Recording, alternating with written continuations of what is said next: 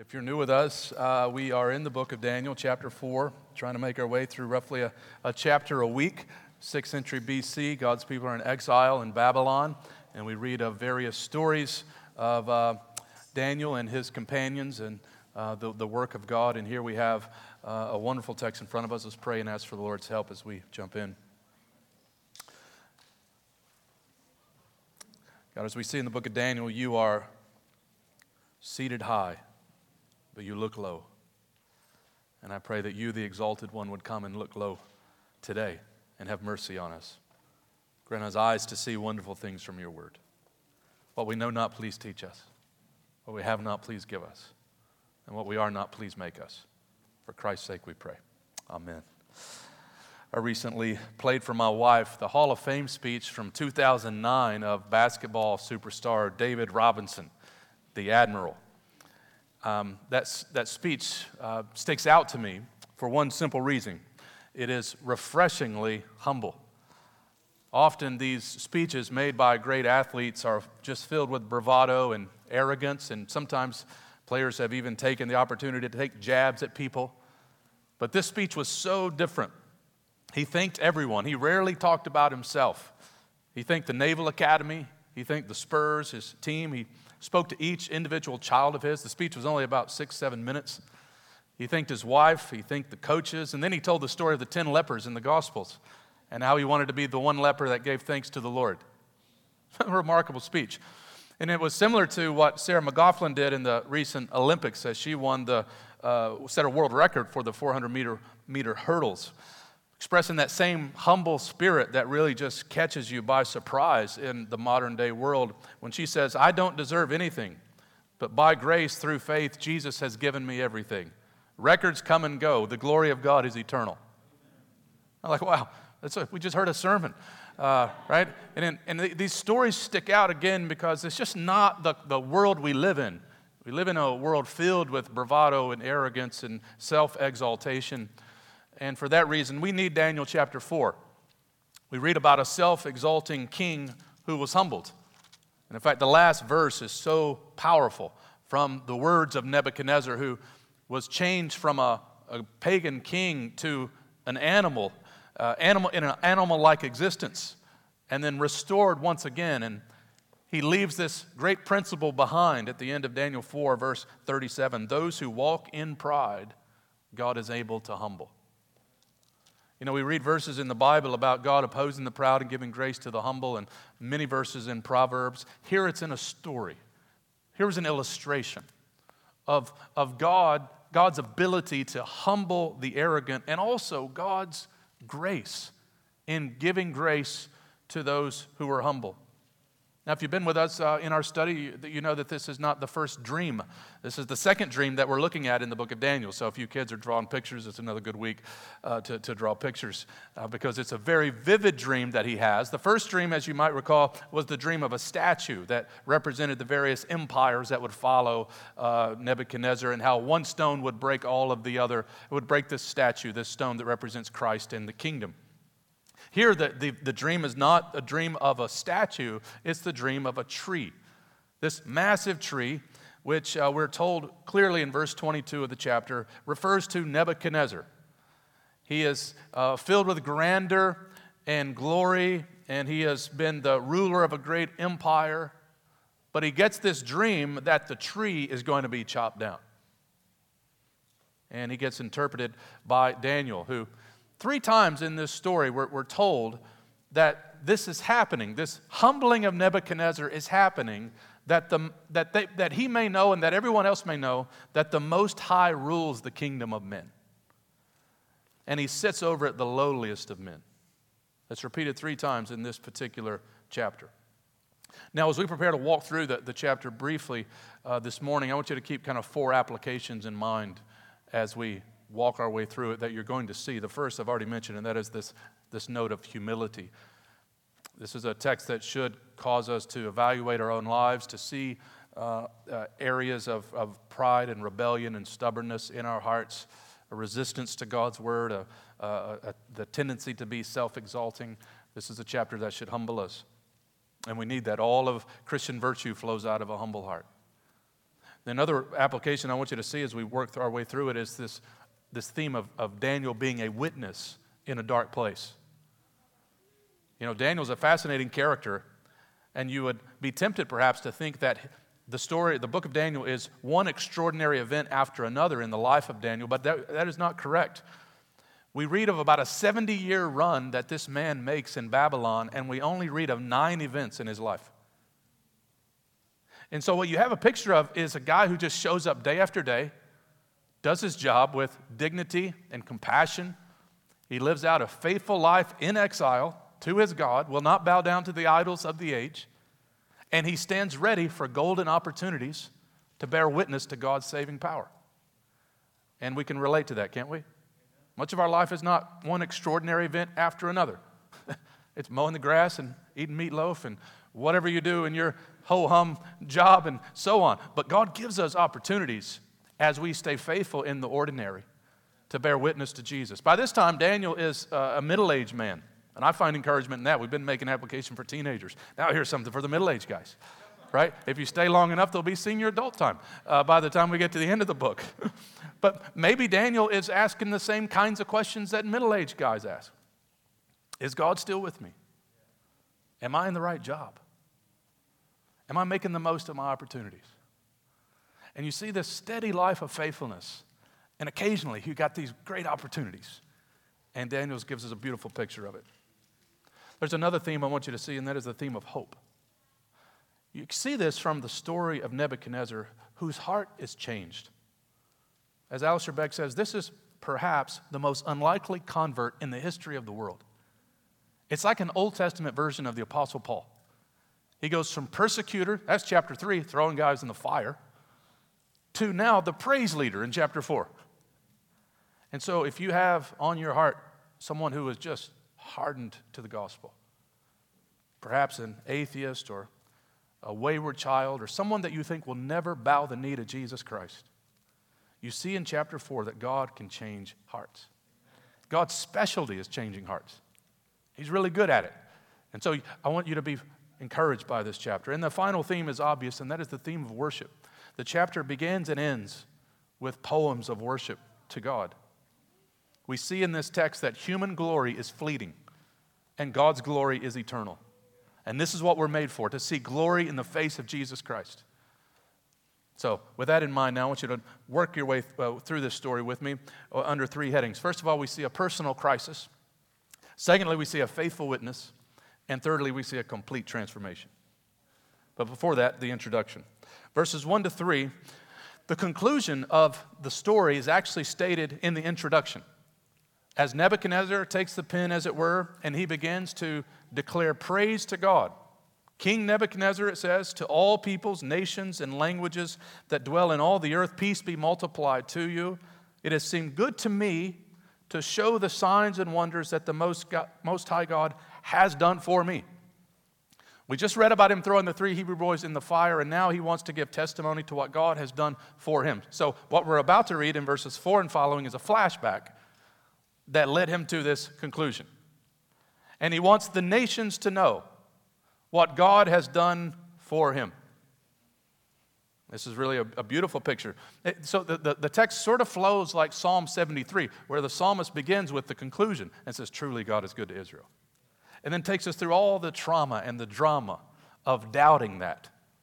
Why do the wicked prosper? And then he arrives back at that conclusion that he started with, basically. We're going to see Nebuchadnezzar, the text starts with this note of praise to God, it ends with praise to God. But what God had to do to bring this man to this position is truly remarkable. He is the guy who, again, was persecuting God's people, who was full of himself, and now he says, I want the whole world to know. Notice what God has not just done, but what he's done for me. And as you think about God's sovereignty, as he expresses it in verse 3, how great are his signs and mighty his wonders, his kingdom is an everlasting kingdom, his dominion endures from generation to generation. God's sovereignty is not a doctrine that should make us think that God is somehow aloof, distant, detached. It's what he's done for me. So he's sovereign over the macro things of the world, but he's also sovereign over micro little me right? And this sovereign God has done something for Nebuchadnezzar. He is a personal God. He is a kind God, a sovereign God. And that's important to remember. Nebuchadnezzar is praising the God who first made him like a beast. Because Nebuchadnezzar knows there's something worse than being turned into a cow, and that is being eternally ruined by your pride.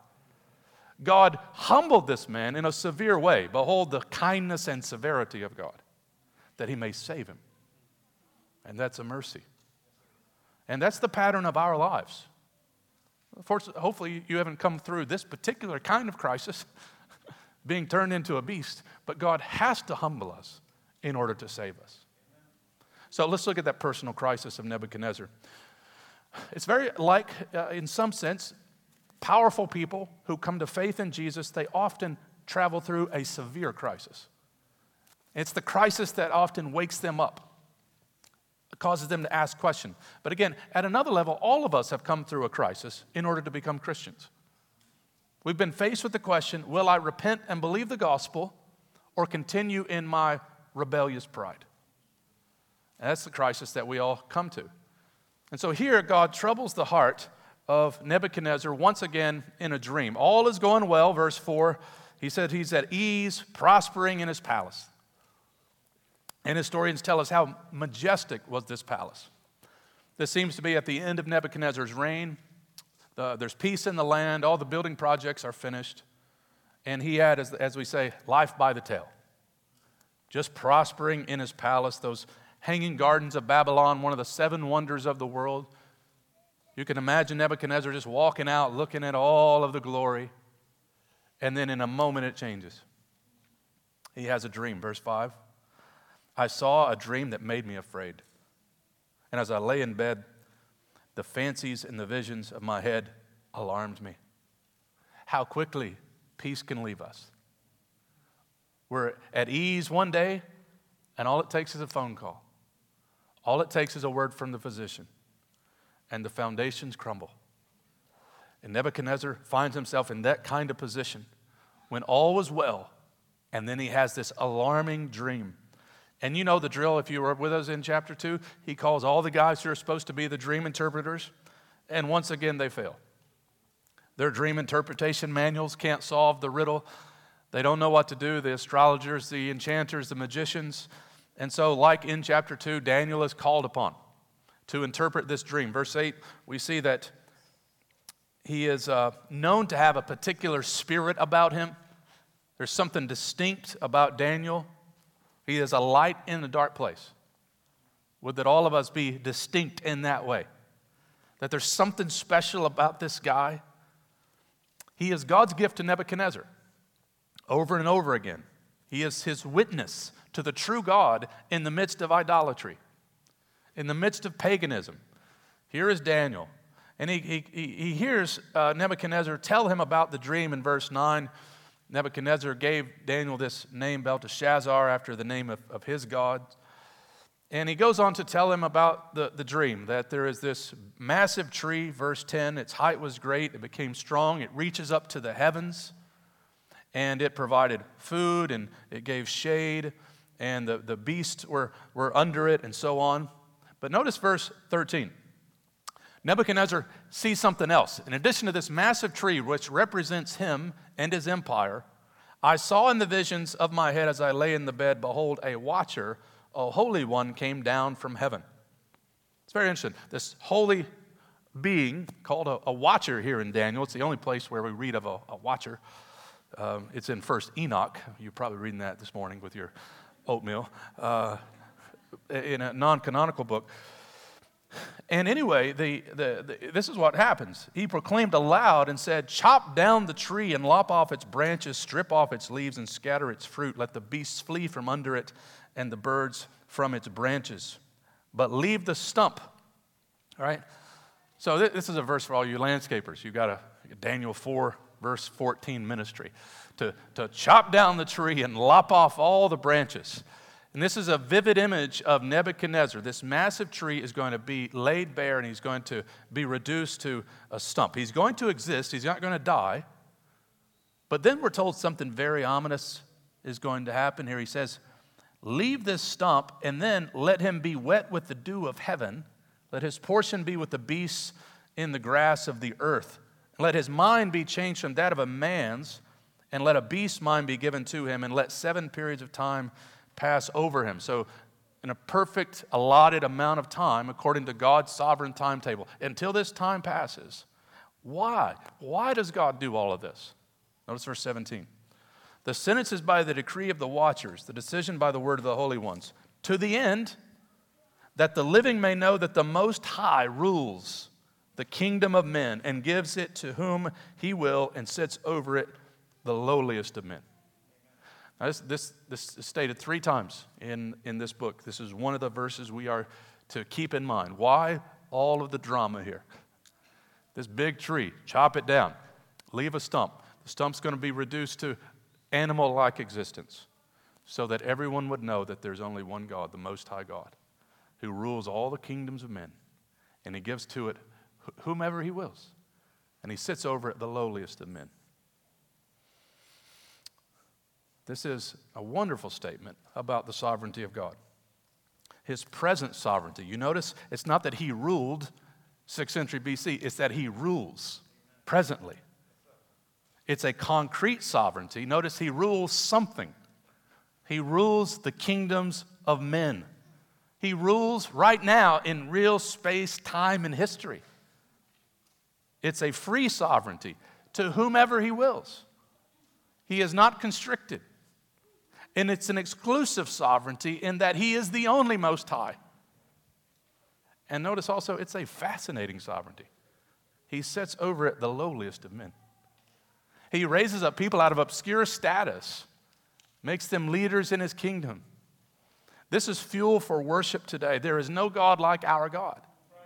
And this verse is fuel for our perspective on the world. You realize how, how world shifting this is as you think about this idea. I love how Dale Ralph Davis puts it. You must not be overly impressed by human governments nor awed by human rulers.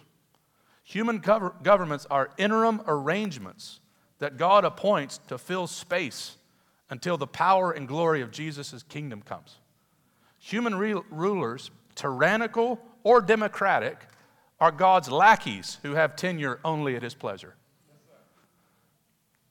Good to be reminded who rules.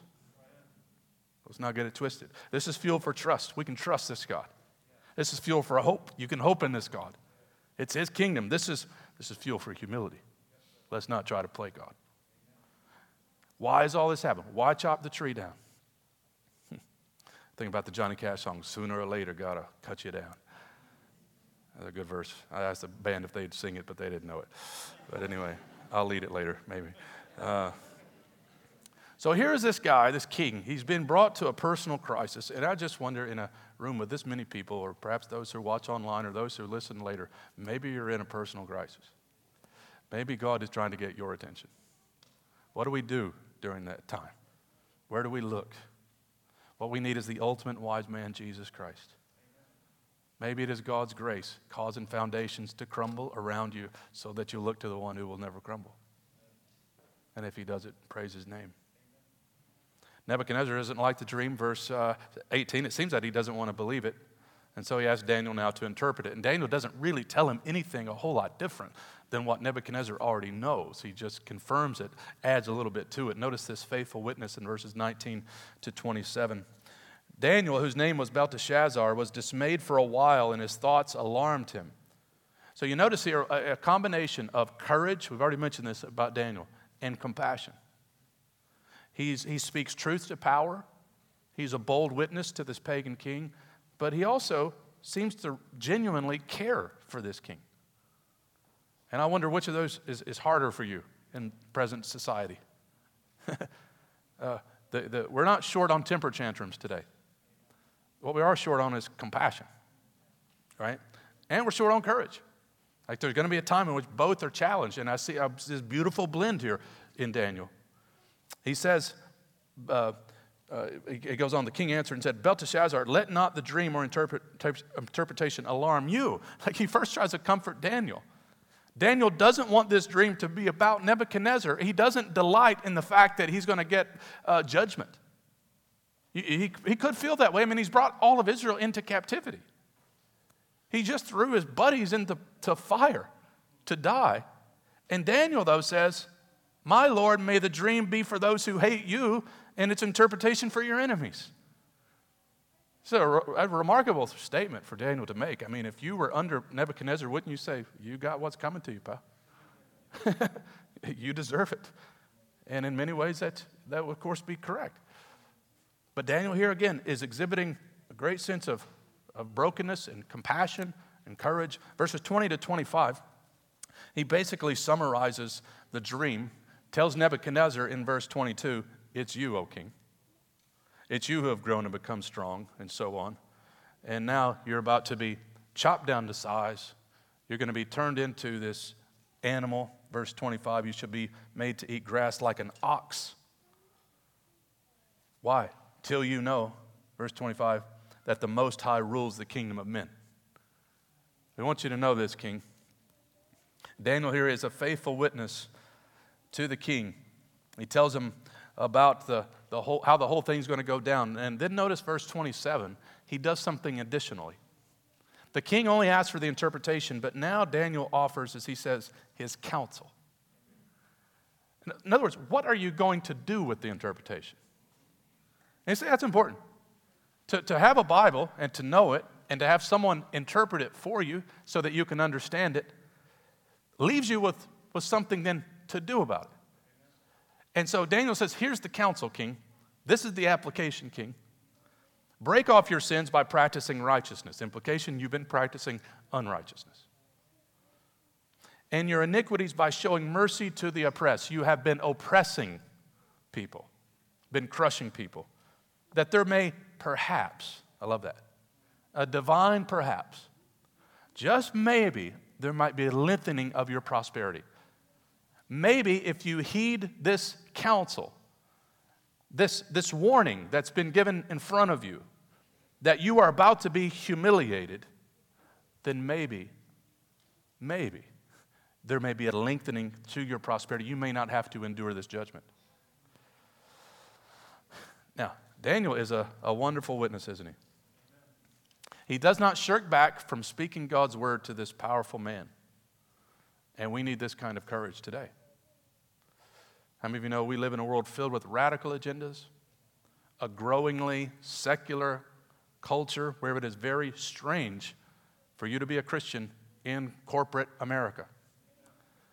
And you will have those occasions in which someone throws you the softball and you can speak a good word about Christ or you can just whiff at it and not go for it. I heard an encouraging one a couple weeks ago from a faithful member of this church who's in a corporate America uh, position, a, a, global corporation, and, and the boss is like, well, let's all get to know each other. Let's all just share the top five things about yourself.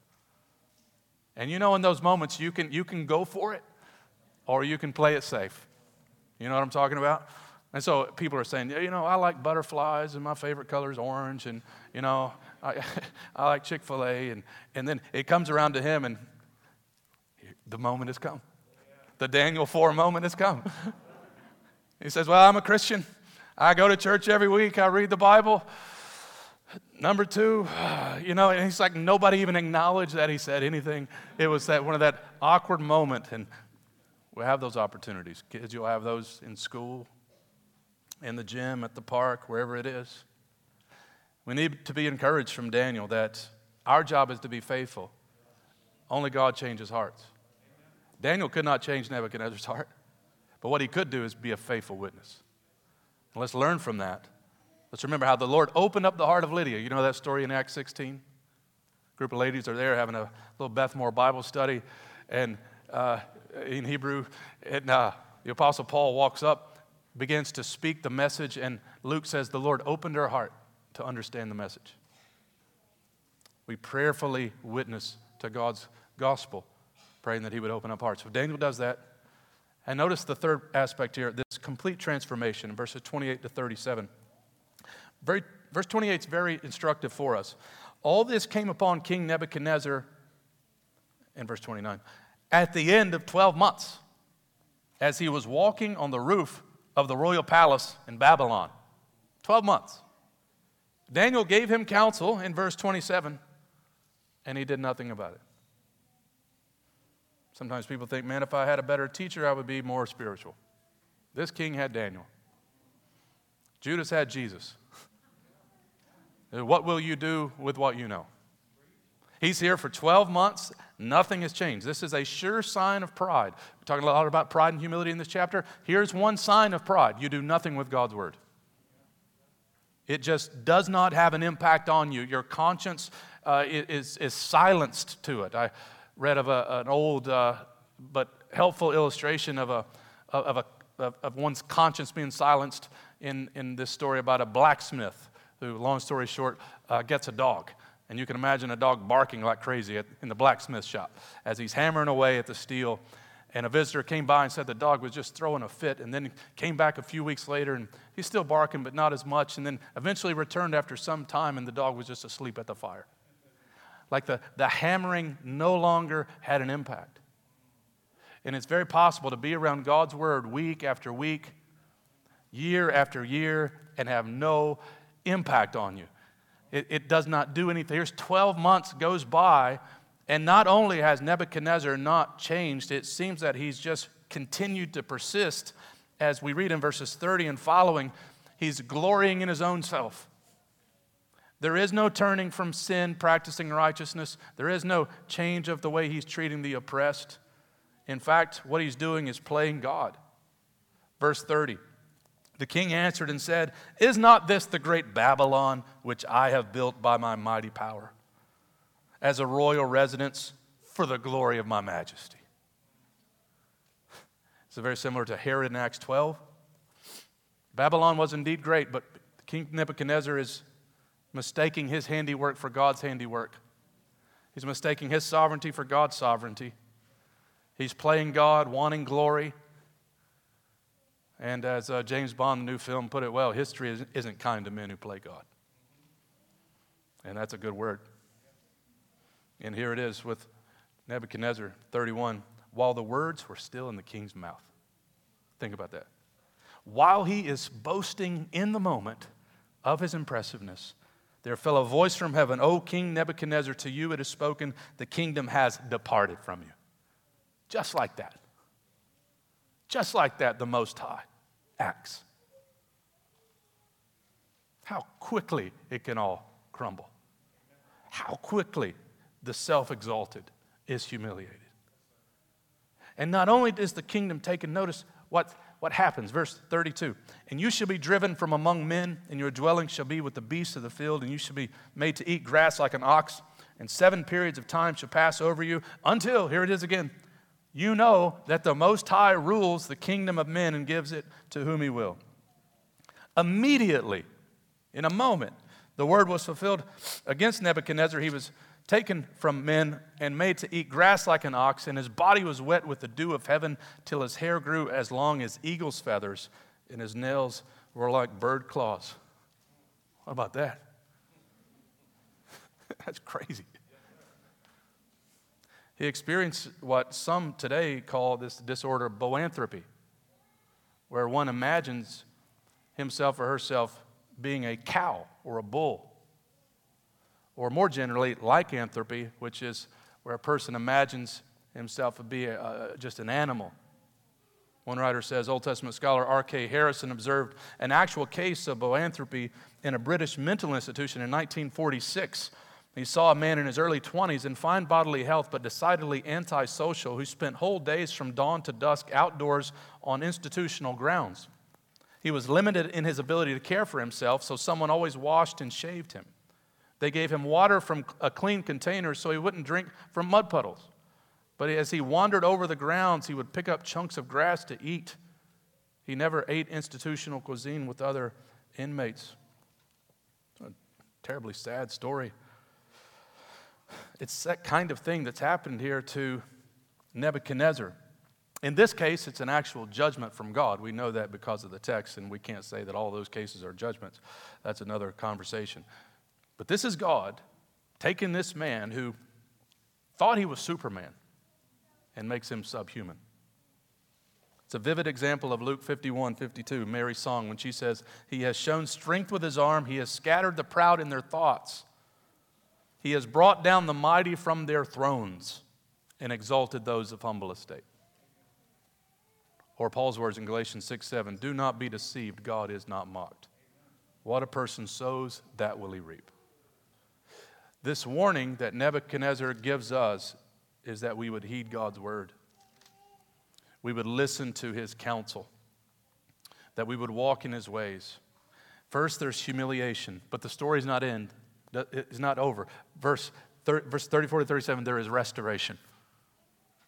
God comes to Nebuchadnezzar and changes him. And Nebuchadnezzar gives us this first person testimony. At the end of the days, I, Nebuchadnezzar, lifted my eyes to heaven, and my reason returned to me. I got my reason back. And, and what do you do when you, when you get your reason back? I bless the Most High. I praise and honor him who lives forever. What a change in this man. Walking around, taking his shirt off. Look at Babylon. Look what I've built. Look at these hanging gardens. I turned into an ox before him. And now he's restored me. And I bless his name. The most unlikely convert in the Old Testament. Here he is. Look what a confession of faith. He confesses the sovereignty of God, the creatureliness of humanity, God's truthfulness and righteousness. He says, From his dominion is an everlasting dominion. His kingdom endures from generation to generation. That's like right out of the page of Psalm 145, generation to generation, covenantal language from this pagan Babylonian king. God has changed him. All the inhabitants of the earth are accounted as nothing. He does according to his will among the host of heaven and among the inhabitants of earth, and none can stay his hand or say to him, What have you done? God humbled this man so that he may know him. And that's the pattern of our salvation. Before he humbles him, we're lost in our stubbornness and self existence, self exaltation, rather. And this process of repentance is also painful for us. The transformation may not be from beastly animal to praise leader, but nevertheless, when God has to deal with our pride, it is quite an ordeal, isn't it? There's often a fight we put up. There's that beautiful story in uh, The Voyage of the Dawn Treader by C.S. Lewis as he describes this fictional character, Eustace Scrubb. He just sounds like a little rascal. And he is. He's, he's a boy ruled by his pride, and his pride turns him into a dragon. And Aslan, the Christ figure, says, You will have to let me undress you. And Eustace says, I was afraid of his claws. I can tell you, I was pretty near desperate. So I just lay flat on my back and I let him do it. And the first tear he made was so deep that I thought it had gone right into my heart. And when he began pulling the skin of the dragon off, it hurt worse than anything I'd ever felt. The only thing that made me able to bear it was just the pleasure of feeling the stuff peeled off. Do you know that kind of pleasure? God ripping your pride away, making you a new creation, humbling you for your eternal good. If you're not a Christian, that's a great thing to think on. Dear God, my pride has almost ruined me. Please change me. Put new clothes on me. Give me the garments of Jesus Christ. This is what's happened to us in the gospel. We see our own testimony in Nebuchadnezzar's testimony. Our pride nearly ruined us, and thanks be to God, He humbled us that He may show grace to us. Think about if you're still lost in your pride, where you would be. God doing His work of humbling the human heart giving grace to the humble. This is the only way anyone is, becomes a Christian. Not the intellectuals, it's not the upper class intervene and do.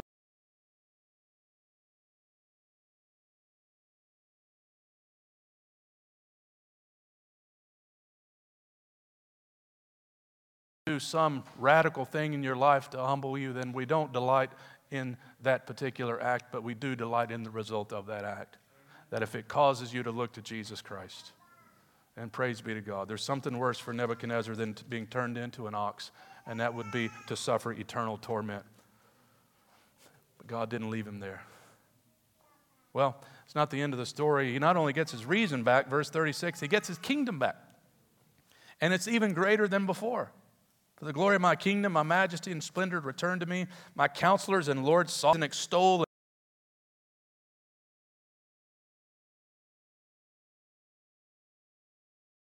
and honor the King of heaven. For all his works are right, his ways are just. And here's the phrase those who walk in pride, he is able to humble. What a testimony. Some call him the pagan Job. You know, Job started righteous, lost everything, in the end gets it all back.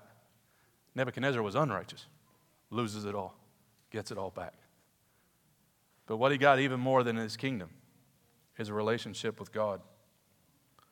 Think about this. These are the last words that we read from Nebuchadnezzar. When we get to chapter 5 next week, it's a new king. The last word Nebuchadnezzar wants us to give, to, to hear, is let's praise and honor the King of heaven. And those who walk in pride, he's able to humble. So think through these final reflections, church. First of all, humility. Let your theology make it to your heart.